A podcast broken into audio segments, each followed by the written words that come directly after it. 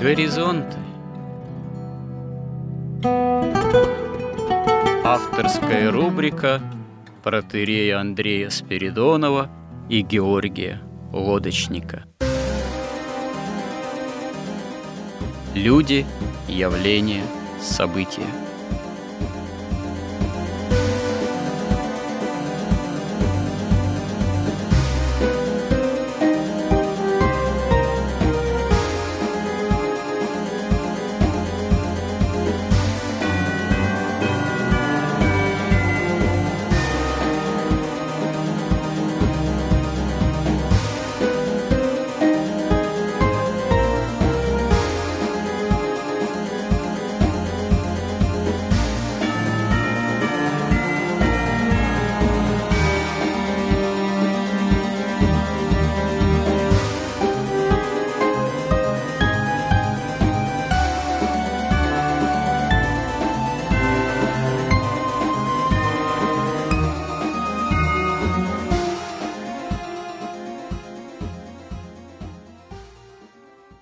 Добрый день, уважаемые радиослушатели. В эфире радио «Благовещение» и в нашей постоянной рубрике «Горизонты» я, протерей Андрей Спиридонов, и мой постоянный собеседник Георгий Лодочник продолжаем говорить об основном изложении догматов христианской веры, о символе веры, о символе веры с точки зрения не только такой катехизической, ну, можно сказать, классической, но и с точки зрения миропонимания современного человека и с теми некоторыми, может быть, понятийными сложностями, которые порой современного человека, благодаря его такому, ну, можно сказать, клиповому сознанию, именно некоторой такой дезориентации мировоззренческой, ну, благодаря достаточно агрессивным информационным технологиям, в современном мире, имеющем место быть,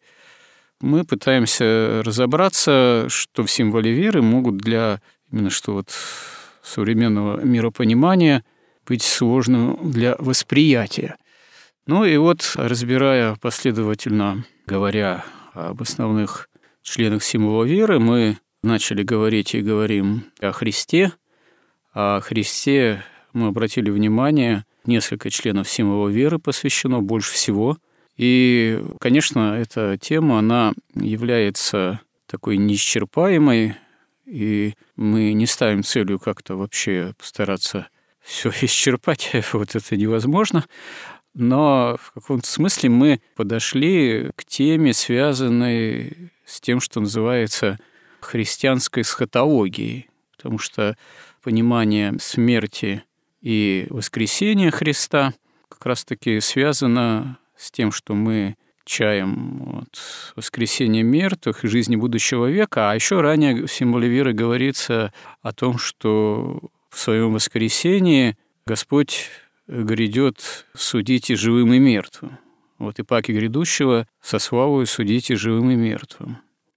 Но прежде чем поговорить о эсхатологии в прямом смысле, мы, обсуждая эти темы, можно сказать, и вне эфира с Георгием, вот э, Георгий заметил, что одна из тем, можно сказать, отдельная, ее так можно как-то вычленить, выкристаллизовать применительно к разговору о символе веры, это тема вообще о уникальности христианства, о уникальности имени Христова в сравнении с другими религиозными системами, с любым другим религиозным миропониманием – и действительно, эта тема, она нуждается в неком таком особом акценте смысловом, видимо, ее как-то стоит выделить, акцентировать, потому что действительно уникальность э, христианского э, миропонимания, мировоззрения, понимания того, что совершилось во Христе и совершается во Христе применительно к церкви. Ну, а церкви – это отдельный разговор, потому что церковь – это тоже – предмет веры, тоже предмет символа веры как такового этого изложения. Но вот прежде действительно нужно поговорить о чем, можно сказать, в отношении многих тем, и даже и той же эсхатологии, потому что ведь эсхатология, она есть и в других религиозных системах. Э, одна эсхатология, ну, скажем, ну, в исламе есть своя эсхатология.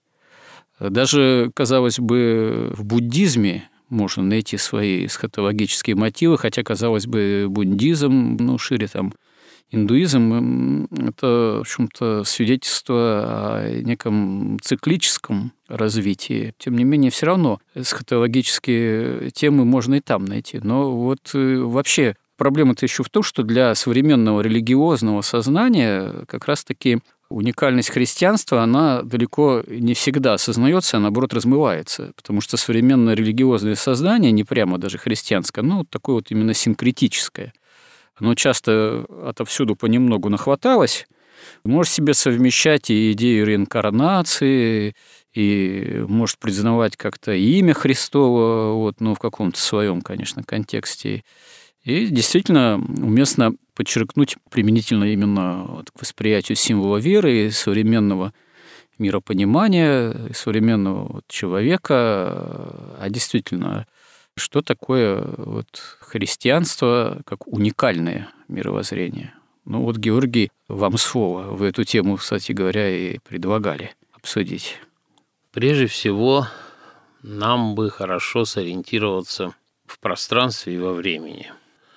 Понятно, человек сталкивается с тем, что есть смерть, есть страдания, есть радость. Он понимает, что есть добро и зло, правильно неправильно. Он видит в себе ум, нематериальное и видит вокруг себя материю, и он должен каким-то образом все это привести в порядок, систематизировать и понять, ну, по крайней мере, построить какую-то систему богословскую там, или философскую, чтобы объяснить себе, что же такое вообще реальность вокруг него и что он сам такое из себя представляет. Современный научный подход, он заключается, в общем, в том, как мы уже много раз говорили, что какой-нибудь исследователь, ученый или группа пытаются создать некоторую модель, некоторую систему на основе существующих фактов, а потом проверять ее, так сказать, ну, насколько это соответствует реальности.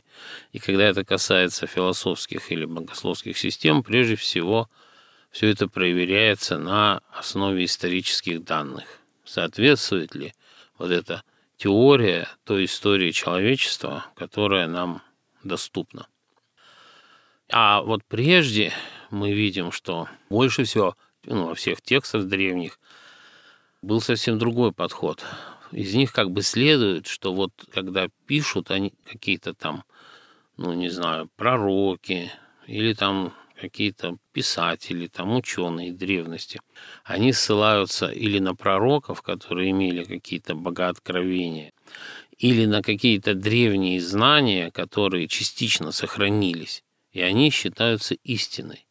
Вот христианство, оно, в принципе, на сегодняшний день, оно два подхода эти совмещает, потому что есть и прежний, древний подход, где Писание священное считается абсолютным древним знанием, богооткровенным. Ну, кстати, стоит заметить, что далеко не всегда же сразу письменная традиция появлялась. Пророки, они часто не записывали сами ничего, они возвещали, а то, что они возвещали, ну, могло, может, и записываться или сразу, или позже, а прежде всего это э, бывало частью устного предания, которое передавалось порой из поколения в поколение, от ученика к ученику, а потом, может быть, записывалось спустя какое-то время. Например, веды, ну, это в индуистской традиции, они же вообще очень долгое время, столетиями не записывались. Они заучивались один к одному можно сказать, фактически слово в слово от учителя к ученику. Поэтому прежде всего традиция это была даже не записи, а предание, но того, что должно от учителя к ученику передаваться как некое истинное, безусловно, знание, откровенное, Собственно говоря, и несколько позже тех или иных пророков, когда появляется запись как священное писание, появляется книжная традиция. Книжники-то появляются, которые переписывают, хранят записанные предания. И ведь даже сами апостолы фактически скорее не писали, записывали за них учениками. Евангелие-то прежде всего была же устная тоже проповедь э, евангелистов. Ну, может быть, э, апостол Иоанн, ну, писали послания, да, апостол Павел писал послания, да и то есть тоже версии, что больше это он диктовал, они диктовали своим ученикам, скорее всего. Но сегодня мы имеем дело только с текстами. Ну, сегодня да. То есть те предания, которые существовали даже столетиями, они уже до нас доходят только в текстах, и в этих текстах есть ссылки на эти предания. Вот. Поэтому христианство, оно использует, во-первых, вот и древний подход, то есть она абсолютно считает подлинным священное писание и даже священные предания. И на этой основе за последние 2000 лет – ну, на самом деле даже за тысячу лет в основном, была разработана грандиозная богословская система, которая полностью построена на тех исторических данных, которые есть в Священном Писании. И поэтому лучше всего начать с того, как христианство видит историю человечества, смысл его существования и что она видит в будущем, как это будет история развиваться, какой ему смысл, как начиналось и чем все закончится. Поэтому, если посмотреть на христианскую как бы, историю, то она говорит, что история человечества насчитывает 6 тысяч лет. По крайней мере, с того момента, когда человек совершил грехопадение и оказался на земле. Тут надо сказать, что вот все вот эти в реальности, в текстах, конечно, годы, их нет, лет этих не записано нигде. В основном хронология строится по текстам Писания, где написано, что вот, допустим, Адам, вот он жил там 800 лет. Следующий его сын жил столько лет. Там, он родил того, он столько лет. И вот идет как бы счет поколения. Если брать Евангелие, то мы точно там указано абсолютно точное время, опять же, в поколениях от Авраама до Христа 42 поколения указывается. Это 14 родов от Авраама до Давида, потом 14 от Давида до Вавилонского пленения и 14 от Вавилонского пленения до Христа. Поэтому, если мы сейчас посмотрим, как видит всю историю человечества христианство, то можем обнаружить много интересного, особенно в связи с другими всеми религиями. Потому что только христианство ведет вот такую хронологию от по крайней мере, появление человека на уже на падшей земле от грехопадения. Вы считаете, что вообще хронологический инструмент, э, те или иные вот именно календари, хронологии, опыты, так сказать, э, исчислений календарные и прочее, они вообще имеют какое-то такое вот серьезное значение, решающее, в том числе для понимания христианства. Потому что на самом деле это большой вопрос. Вообще человечество еще не изобрело ни одного абсолютно совершенного календаря, насколько известно. Вот который бы вообще точно отражал феномен времени, его течение, в том числе взаимосвязи с, скажем так, теми или иными астрономическими явлениями. Да и сказано в Священном Писании, что для Бога один день как тысяча лет, и тысяча лет как один день. Эта постановка вопроса, она, может, далеко не бесспорная. Я с этого и начал, что точное летоисчисление вот в астрономических единицах, оно как бы очень приблизительно. И многие даты даются там с точностью до 200-300 там лет. Но скорее символично. Да, оно символично. Тут важен именно последовательность и взаимозависимость исторического развития или там движения человека после того, как он вот оказался на, уже на падшей земле после грехопадения. И вот здесь сразу же немедленно мы видим абсолютное противоречие вот этой даты. 6 тысяч лет с научными данными, где это там десятки, сотни и даже миллионы лет существования Земли. Миллиарды, миллионы там лет – это вообще в любом случае до Адама. Это, в общем-то, из Библии очевидно, из книги «Бытия», что ну, время творения мира до сотворения человека – это один какой-то этап, который вообще очень сложно сказать, сколько времени занимает. Я бы вот здесь ну, да. акцентировал внимание на другом немножко аспекте. Как раз на отличии научного современного подхода от э, христианского подхода. Вот смотрите, ведь современная наука, она утверждает, да, что была какая-то земля, потом динозавры, потом какие-то пятикантропы, из них постепенно там, значит, стали появляться люди. Но тот исторический период, который нам вообще доступен, там, ну, где-то 4 тысячи лет, может быть, с какой-то аппроксимацией, мы видим, что человек практически не изменился.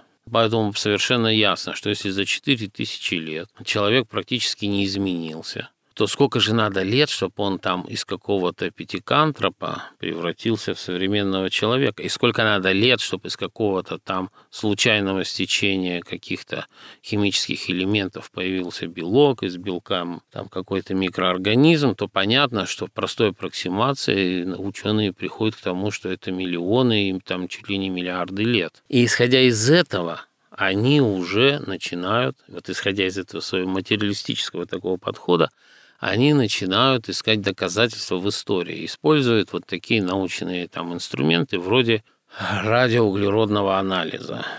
Но они как бы делают вид, что забывают, что в Библии написано, что еще 6 тысяч лет назад человек был в раю. Земля была совершенно другой, совершенно другим был человек, животные, природа, совершенно другие были физические и химические законы, и поэтому та аппроксимация, которая строится сейчас, исходя из современных законов природы, она, конечно, ну, если сравнивать ее, пытаться, вот как они пытаются опровергнуть вообще христианскую и библейскую истину, что нет, этого не может быть за 6 тысяч лет от такого всего произойти то они и ссылаются на то, что, видите, это нужны миллиарды. Но на самом деле в Библии прямо написано, что мир 6 тысяч лет назад был другой, и нет никаких абсолютно инструментов, нет никаких, чтобы понять, что было прежде 6 тысяч лет ну назад. Ну да. Ну, кстати, для наших слушателей аппроксимации понятия расшифруйте. Боюсь, что не все им вооружены.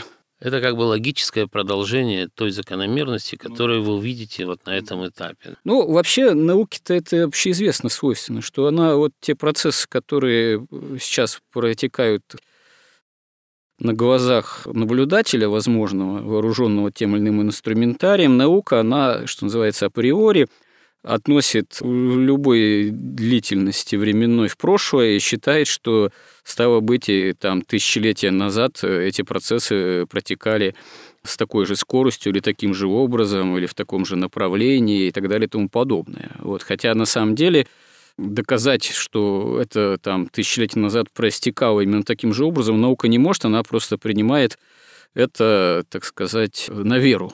И тут мы тоже ничего поделать не можем, потому что для науки это как бы само собой разумеющееся. Хотя на самом деле это ни из чего не следует, по большому счету, что это само собой разумеется. Может, там тысячелетия назад какие-то процессы протекали несколько иначе или с иной скоростью. Да, и еще я хотел, кстати говоря, заметить по поводу, раз мы в эти темы углубились, связанные там с палеоантропологией там, и так далее, с временными границами, определенными возможными существования древнего человека. На самом деле, насколько я понимаю, вообще-то наука более-менее доказательно может современная вот эта вот палеоантропология в том числе говорить только о трех видах человека это, собственно говоря, мы с вами, как Homo sapiens, а также в более-менее отдаленном прошлом это неандертальцы и кроманьонцы. Это вроде как-то более-менее доказательно выглядит. Причем они по степени развития, в общем-то, тоже особо сильно от Homo sapiens не отличались, просто это, видимо, несколько иные человеческие расы. Что касается всех этих пятикантропов и синантропов, это вообще совершенно вещи, так сказать, предположения гипотетические, которые окончательно, по-моему, и не доказаны наукой. Это просто гипотезы, которые приняты на вооружение, как якобы что-то доказанное, хотя это вовсе не так, потому что все эти пятикантропы, синантропы, якобы нарисованные ну, вот в учебниках биологии еще там советских каких времен переходные формы, это вещи совершенно гипотетические и прямо не обнаруженные, моделируемые скорее. Это, возможно, вообще просто те или иные приматы, там, человекообразные обезьяны, а не прямые предки человека. Тут э, наука, она скорее погрешает в том, что упирает на то, что это якобы вот уже для нее является и должно являться для нас якобы неким фактом, хотя это не факт. На самом деле, ну, если исходить из Библии, я думаю, например, что нет абсолютно никаких доказательств и никаких оснований связывать каким-то образом человека и вот все вот то, что вы назвали, вот эти виды останков, которым ученые дали какие-то названия. Что это такое? И уж точно человек из них не произошел. Ну, вот могли быть какие-то в древнем мире э, ответвления, мало ли. Есть теория, что обезьяна произошла от человека, да, а не наоборот, много... как деградировавший вот, да, э, человек. Да, тут, в общем, это... Суть в том, что я к чему все это говорил, что у нас нет никаких абсолютно научных или иных данных, кроме, опять же, утверждений пророков, которые имели божественное откровение, о том, что происходило прежде там, вот этих четырех тысяч лет. У нас за четыре тысячи лет горизонт нет, никакого нет вообще, абсолютно. И поэтому мы переходим снова, вот можем уже после этого перейти к рассмотрению того, как же христианство описывает историю человека. Ну, мы уже говорили, что Бог создал человека на шестой день творения, потом был выходной, потом было грехопадение, и вот это грехопадение произошло 6 тысяч лет назад. Вот дальше, что у нас произошло? Кстати, большой вопрос, это интересный вопрос, но на него нет исчерпывающих толкований, тем более нет исчерпывающих научных данных, так сказать. Вот до грехопадения время в каком качестве существовало? А после грехопадения качество течения времени, оно как-то меняется? Или время появляется в другом качестве, или вообще только тогда время появляется в собственном смысле, как мы его понимаем. Вот здесь мы э, можем какие-то предположения высказывать, или это все тайно покрытое мраком тоже? Ну, я вот на это могу сказать только одно, что без сомнения, учитывая, что, как мы говорили в предыдущих беседах, что человек сам по себе микрокосмос, и у него есть как бы небо, где дух, и это источник всех причин – его волевых действий, и земля его собственная, это его тело, да, какая-то аналогия вот с нашей общей землей, то все, что он думает, чувствует и понимает, все отражается на его теле, на земле, другими словами, да, то есть, и, в общем, это говорят и пророки, что от того, что если бы люди начали жить по божественным законам, то животные бы тоже перестали друг друга кушать. Поэтому Конечно, с изменением человека меняются земля, меняются даже, возможно, физические законы, но это все, как говорил Иоанн Дамаскин, писал, что Бог сообщил человеку то, что ему нужно для его спасения. А то, о чем мы сейчас говорим, это уже как бы не играет роли, и мы можем на эту тему гадать, всевозможное, но это нам ничего не даст, судя по тому, вот по заявлениям того же Иоанна Дамаскина. Поэтому вот как христианство видит историю, что было грехопадение. И даже Ева очень надеялась, что ее первый сын, Каин, уже на нем будет снято проклятие. Но Каин тут же убивает Авеля, фактически вступает вообще, как бы начинает бороться с Богом. И там целая история, как все это не восстанавливается, как бы человек, а наоборот постоянно все дальше и дальше уходит от Бога, зло заполняет землю, и примерно там через 1700-1600 лет наступает потоп. То есть Бог просто уничтожает вот эту первую генерацию человечества, сохраняя Ноя, и после потопа фактически с Ноем составляет Новый Завет – но проходит опять там по хронологии не очень понятно, 100, 200, там может 300 лет, и люди начинают строить Вавилонскую башню. И эта Вавилонская башня, видимо, не только и не столько какое-то строительное сооружение, сколько, как из текста Библии следует, люди хотели самовольно вернуться на небо не путем там, спасением, исполнением там, закона Божия, но своими усилиями, своим знанием, которое они сохраняли абсолютно точно о едином Боге, потому что недавно еще был завет, еще было точно известно вот это единобожие – и, ну, я не знаю, возможно, они какими-то свойствами магии пытались это реализовать. То, что вот сейчас вот я находит отклики потом.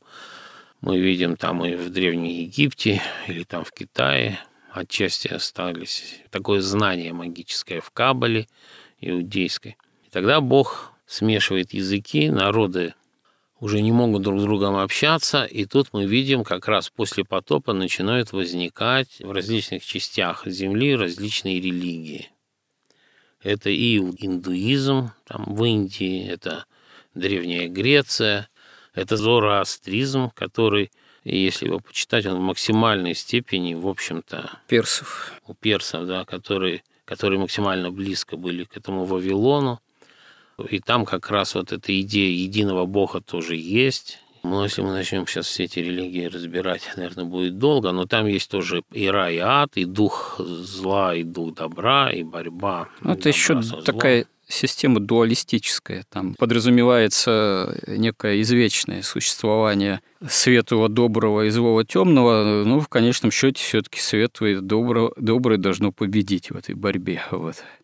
Да, но вот, например, уже там в Древней Греции уже вот это знание о едином Боге, оно было очень быстро там утрачено, появилось везде язычество.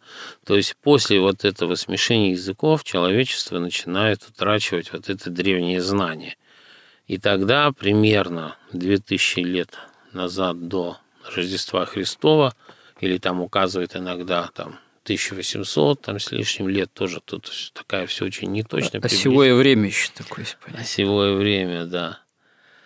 Бог избирает Авраама.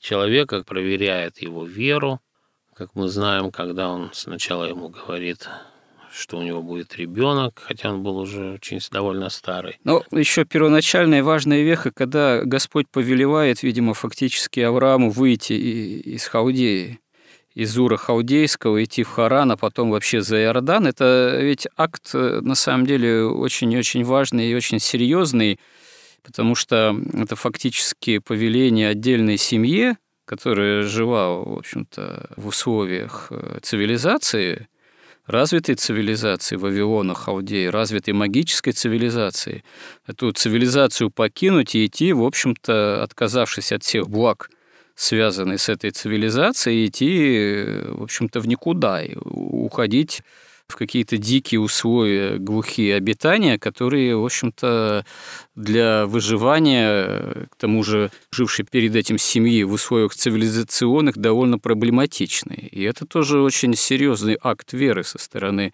Авраама, потому что он уже в этом доверяется всецело Богу, и он, видимо, этот акт был необходим, этот уход, потому что нужно было уйти вот из этого царящего можно сказать, культурного магизма всеобъемлющего. Потому что, видимо, так представляется, обитая в системе этого магизма, невозможно было фактически стать правоцем всех истинно верующих в единого Бога. Ну да, потому что вот даже как там ведь священное писание указано, что когда Ной на горе там Арарат, когда высадился после потопа, он принес жертву Богу, и Богу это было так приятно, что он дал зарок, что больше он не будет уничтожать человечество. И в качестве своего доказательства он вот это показал радугу, то есть или явил радугу. Поэтому, когда после, вот, после вот этого строительства Вавилонской башни люди рассеялись и начали утрачивать вот это вот знание, истинное знание, божественное знание, то вот он избирает Авраама, чтобы это знание сохранить и чтобы реализовать вот свой первоначальный замысел по спасению падшего человечества. Он проверяет Авраама, его потомки Иосиф попадает в Египет, там евреи попадают в рабство, и Моисей примерно там полторы тысячи лет, там приблизительно 1600 лет до нашей эры выводит евреев из Египта, и вот тут Бог уже сначала пытается тоже заключить завет с евреями. Но пока Моисей, как всем известно, был на горе, и евреи тут же значит, стали поклоняться золотому тельцу, и тогда завет уже не состоялся, но Бог дал закон уже еврейскому народу, и вот этот закон, он заключался в том, что люди, даже еще, возможно, до конца не понимая, не изменяя там свою душу, например, свое сердце, но они должны были вести себя так, как будто они уже, грубо говоря, христиане настоящие. То есть у которых чистое сердце, которые любят Бога больше всего своих ближних. Были очень ограничения. Нельзя было давать деньги в кредит в рост своим там единоверцам надо было там юбилейные годы, все прощать долги. Нельзя было даже убирать, например, свой собственный сад до конца. Вы должны были собирать только те плоды, которые доступны, а потом открывать сад, чтобы те неимущие могли собирать те В том числе плоды. даже для животных это. Да. То есть были очень жесткие законы. И вот это длилось полторы тысячи лет. Но здесь э, вообще становится очевидным, что парадокс в том, да, вы правильно обратили внимание, что Господь-то пытается, можно сказать, вновь и вновь заключить завет, в том числе уже через отдельного народа или с отдельным народом, а народ каждый раз сопротивляется, и ему надо этому учиться отношениям с Богом, и, собственно говоря, ведь даже ведь практика такая храмовая, начиная со скинии завета, она же постепенно формируется тоже. И многие израильтяне, они должны только ну, учиться этому определенному, можно сказать, благочестию. И это вот, с одной стороны, послушание Богу, а с другой стороны, сопротивление Богу, оно действительно продолжается длительное время, и в конечном счете таким драматичным образом окончательное разделение происходит уже во время евангельской истории. Потому что, с одной стороны, это линия, можно сказать, благочестивая, безусловно, воспитываемая в послушании Богу, это прежде всего Пресвятая Богородица и апостолы, ученики Христа, которые готовы к принятию Нового Завета. А с другой стороны, это фарисеи, книжники, там, судуки, члены Синедриона, которые категорически отвергают Мессию во Христе. И вот эти две линии, они на протяжении большей части истории древнего Израиля друг с другом как-то борются, переплетаются. И это такой, да, факт священной истории во времени. Ну да, и вот в Библии очень большой раздел Библии посвящен описанию вот этой вот истории. От Моисея фактически до Христа, как еврейский народ жил под законом, под законом Моисея. Если посмотреть, то там постоянно повторяется один и тот же сюжет. Когда еврейский народ попадает в какую-то беду, у него какая-то проблема, он обращается к Богу, начинает молиться, приходят пророки, они его слушают, и еврейское государство начинает расцветать.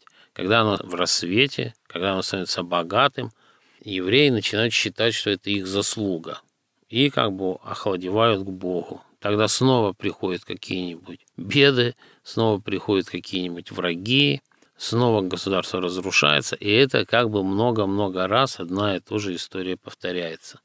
И она повторяется и, и, кстати, и со многими людьми, уже с христианами, например, что все, как говорят, что неверующих там на самолете там на падающем, да, или под огнем нет, но когда все угроза минуется, там уже совсем другое отношение. Это как бы такая бесконечная ну, это нечто, что вообще свойственно человеческому, вот нашей падшей природе. Когда все плохо, обращаться к Богу, когда все хорошо, считать, что это... Ну да, мы... пока гром не грянет, мужик не перекрестится. Это вот, при этом, в русской поговорке выражено. Да.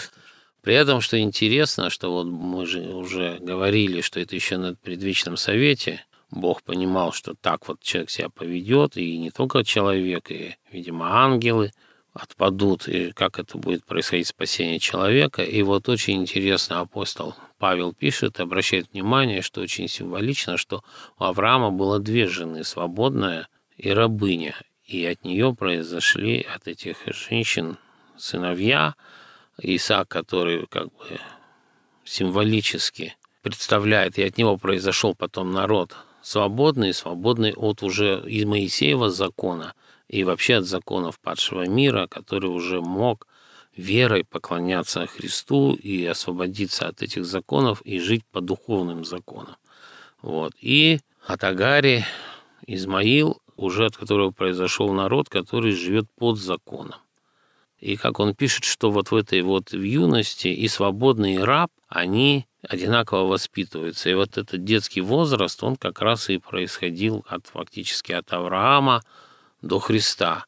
Ну, во Христе же уже исполнение времен и исполнение закона, и нет ни Эллина, ни Иудея. Уже вот эти вот э, линии, роды, они уже такого решающего значения не имеют. Имеет значение скорее уже приятие или неприятие Христа. А тот, кто во Христе, тот уже новый Израиль, Церковь Христова. Ну да, но опять же, как и пишет апостол Павел, у иудеев остался выбор или стать свободными во Христе, или остаться рабами под законом в иудаизме. И те, и те должны спастись, но иудеи должны были полностью, чтобы спастись, исполнять вот тот Моисеев закон. Ну, они его, в общем-то, дальше продолжали перетолковывать. Талмуд – это уже новейшее толкование закона Моисеева.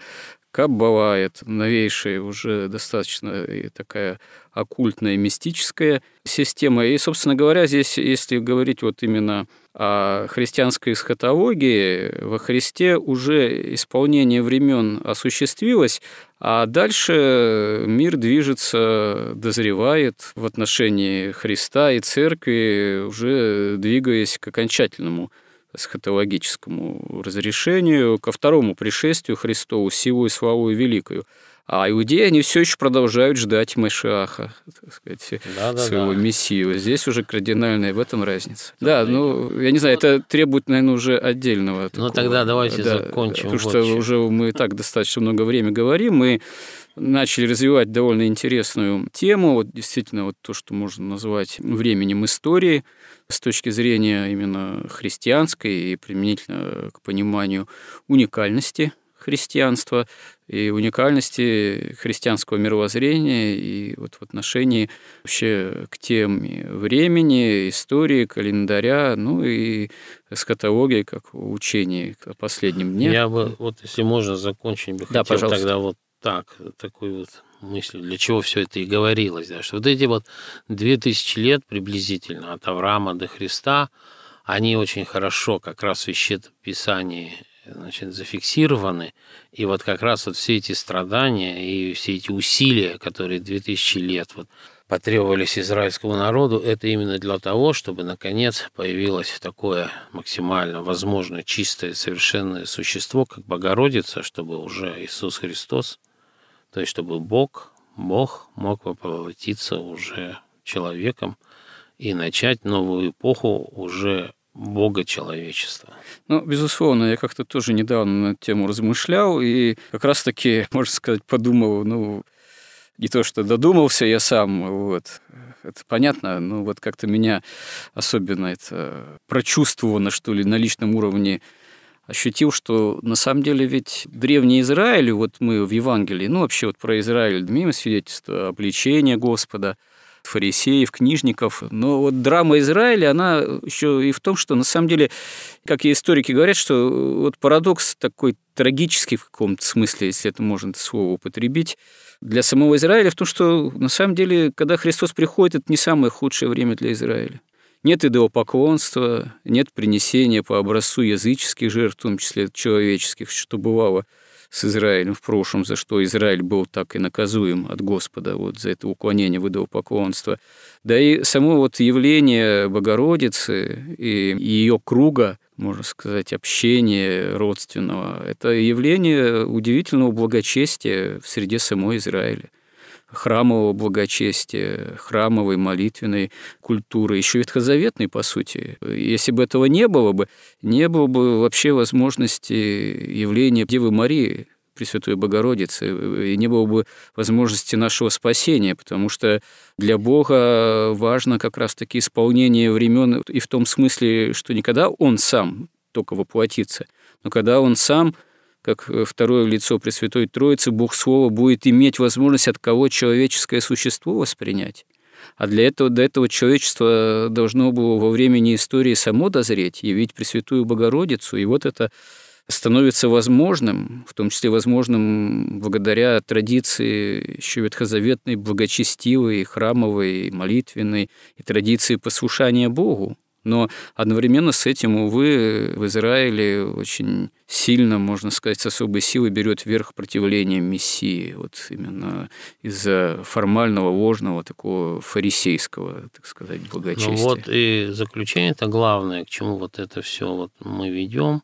Я бы хотел сказать, что вот в этой всей истории, в Священном Писании до Христа от грехопадения – мы видим, он становится ясным вот сейчас нам уже, тогда он постепенно и проявлялся, но мы видим вот этот вот последовательный план Бога, как спасти человека, когда человек имеет свободную волю и все время пользуется ей козлу.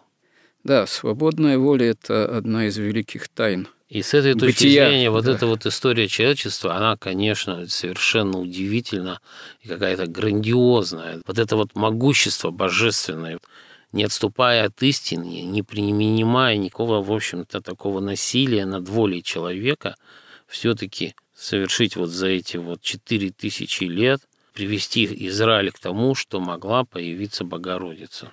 Это и великое могущество Бога, и великое смирение Бога, любви Его перед человеком и его историей в том числе.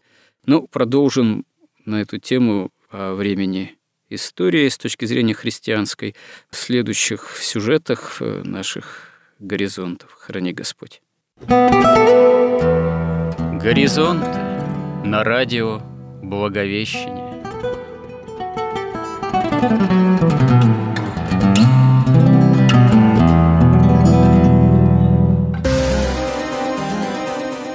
Разговор вели протеерей Андрей Спиридонов и Георгий Лодочник –